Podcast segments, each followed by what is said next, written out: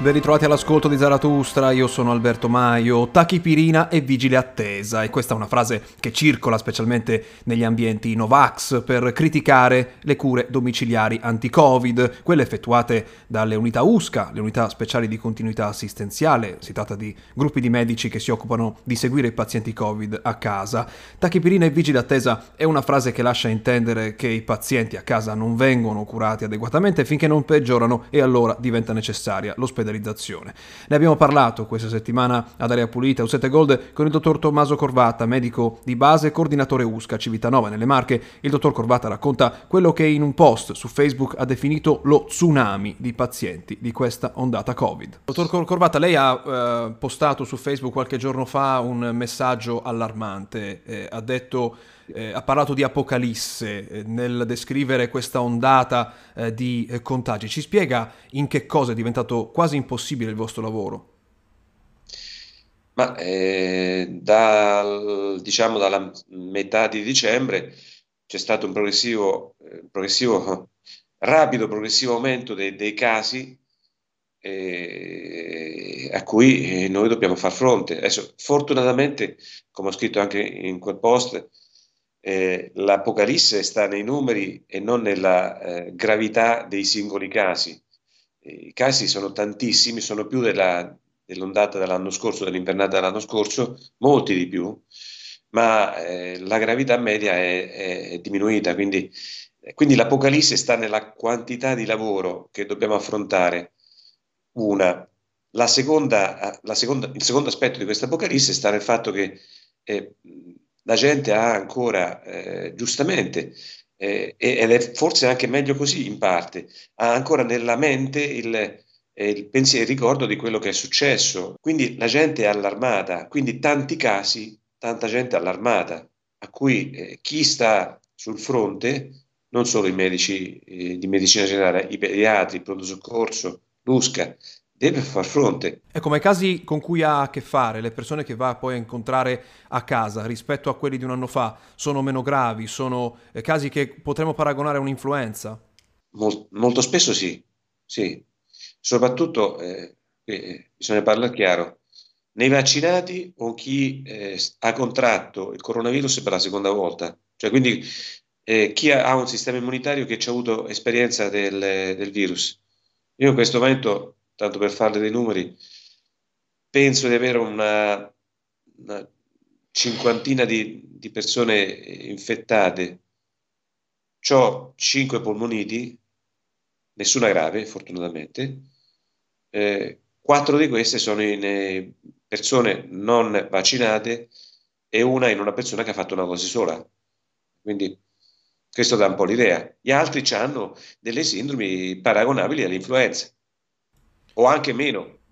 E corrisponde a, a un luogo comune della galassia Novax su chi viene curato a casa. Eh, è molto frequente leggere sui social eh, una frase, tachipirina e vigile attesa, che sarebbe la proposta che tutte le U S C A fanno ai pazienti con i sintomi da Covid. Voi fate così, fate tachipirina e vigile attesa?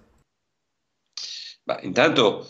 Eh, nel corso di, di questi quasi due anni si sono diffuse una serie di leggende metropolitane, adesso l'ultima appunto che la tachipirina faccia male invece, eh, quella, la cosa che ci sentiamo ripetere più frequentemente dai pazienti, ah la tachipirina no, fa male, no, la tachipirina non è che fa male, la tachipirina non cura, la tachipirina è un sintomatico, aiuta a controllare la febbre e i dolori muscolari ma non cura, per questo che i medici consigliano eh, quando è possibile degli antinfiammatori al posto della tachipirina, che invece ha, secondo la maggior parte degli autori, un aspetto curativo che la tachipirina non ha. Quindi no, la, eh, la terapia comincia eh, per chi è sintomatico, con eh, degli antinfiammatori e non con la tachipirina adesso.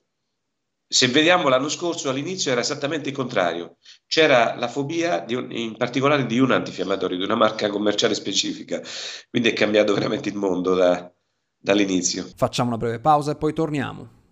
A Zaratustra si parla di Covid e cure domiciliari con il dottor Tommaso Corvatta, medico di base e coordinatore U S C A Civitanova nelle Marche, ci racconta la sua esperienza con i pazienti Novax. Qui lo devo dire, con quello che poi eh, incontriamo nell'esperienza pratica quando ci imbattiamo in, in pazienti Novax. E ripeto, è diverso essere non vaccinati da essere Novax, perché la maggior parte dei non vaccinati hanno semplicemente paura eh, della vaccinazione, che è diverso. I Novax invece teorizzano complotti, eh, chissà quali ma- macchinazioni e quant'altro.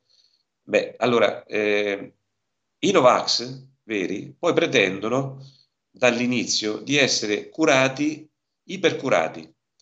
Eh, molti casi, eh, attualmente molti casi eh, di coronavirus si risolvono anche nei non vaccinati con eh, poco, con una sintomatologia che è autolimitante, con dei disturbi eh, che non sono eccessivi. È per questo che, eh, anche per questo, che poi si, eh, si adotta una...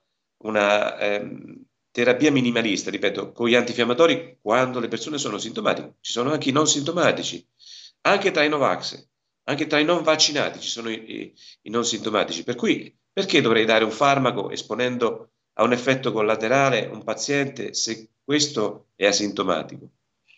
Ma quindi, eh, però i Novax pretendono. Prima non... Eh, Eh, non vogliono eh, vaccinarsi. Poi dopo in realtà succede spesso che pretendano da noi eh, di essere ipercurati rispetto a, a, a quello che è la razionalità, perlomeno quella che al, al momento è accertata come razionalità. Da ultimo, eh, in questi giorni, in queste ore, eh, tante regioni eh, chiedono di rivedere la conta eh, dei casi, dei ricoverati, eh, con l'obiettivo di evitare sostanzialmente la zona eh, arancione, che comporta delle chiusure, comporta dei problemi eh, per eh, l'economia. Dal vostro punto di vista, misure restrittive che riducano gli spostamenti potrebbero essere una soluzione o almeno un sollievo? Ma insomma, il, il criterio di eh, considerare eh, l'occupazione dei posti letto in ospedale mi sembra un, un buon criterio, perché è il criterio ultimo che manda poi in crisi il sistema sanitario nazionale. È un criterio in cui lo Stato, la sanità, si fa carico eh, dell'infezione. Eh, non si guardano i, i semplici numeri che potrebbero eh, indicare, per esempio, tante infezioni, ma, ma leggere. Ma si guarda effettivamente qual è il peso sopportato dalla sanità.